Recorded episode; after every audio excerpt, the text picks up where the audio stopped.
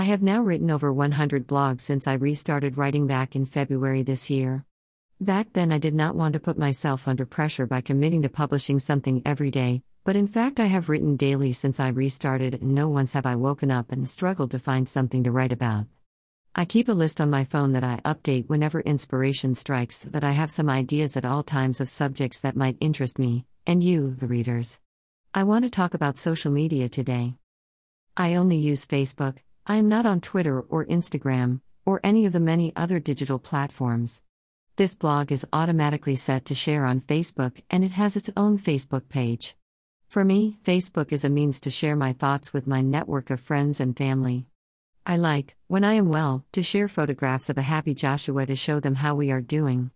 I like to use Facebook Messenger to communicate with people that I do not often see, such as cousins, ex colleagues, and friends from Joshua's previous schools.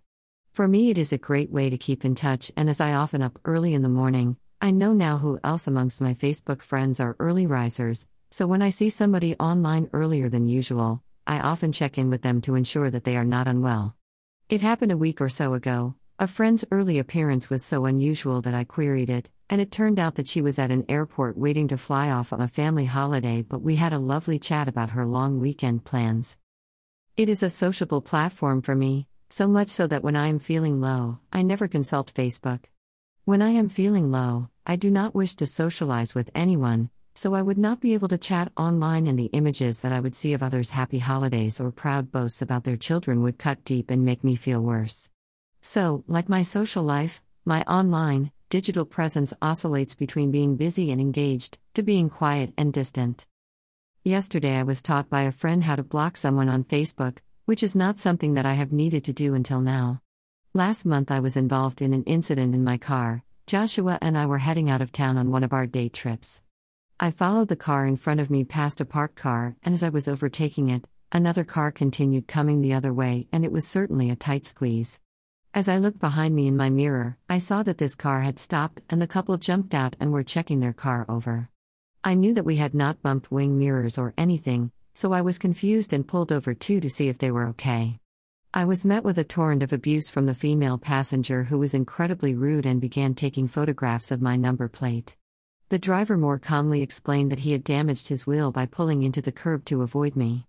I was rattled by his wife, and so I gave him my name and mobile number, but we did not swap insurance details as there had been no collision. I asked her to stop shouting at me, and I got back into my car, shaking, and we carried on with our day trip, I was determined that they were not going to spoil our outing. This week, however, he texted me a quotation for 895 pounds of repairs, expecting me to pay for the damage.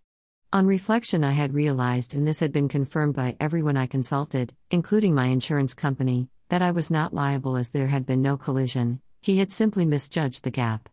So, guided by my insurer, I replied to his text saying that the damage was not my fault and I gave him a phone number of my insurance company if he wished to pursue it with them. Of course, I got another text in reply, so I repeated my same stance and blocked his number. That was not, however, the end of it. Yesterday morning, I received a message from a concerned stranger. He had seen my name in an angry Facebook post on a community rant page, as he had taken to social media to name and shame me. I'm not sure what he hoped to achieve from his rant, but he did not get the support that he had hoped for, with many readers telling him that he should be ashamed of himself for naming me.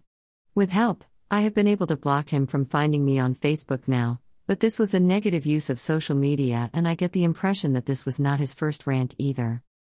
The problem is that social media posts are not vetted, so people can say whatever they like, whether it is kind or accurate.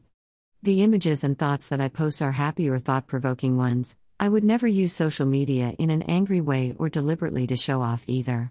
However, my photographs on holidays or when out on day trips could be construed as bragging look where we are. Joshua has had so many tough times in his life, so I am genuinely happy to share images of him having fun, either with me or at daycare, to show that he is living his best life. His face is so expressive that he leaves no doubt whether or not he is enjoying himself. I feel that it is important to share these happy images, as many people think that due to his disability that he is to be pitied and that he has poor quality of life. I think that many of the photographs that I post disprove that theory and instead, they demonstrate his genuine lust for life.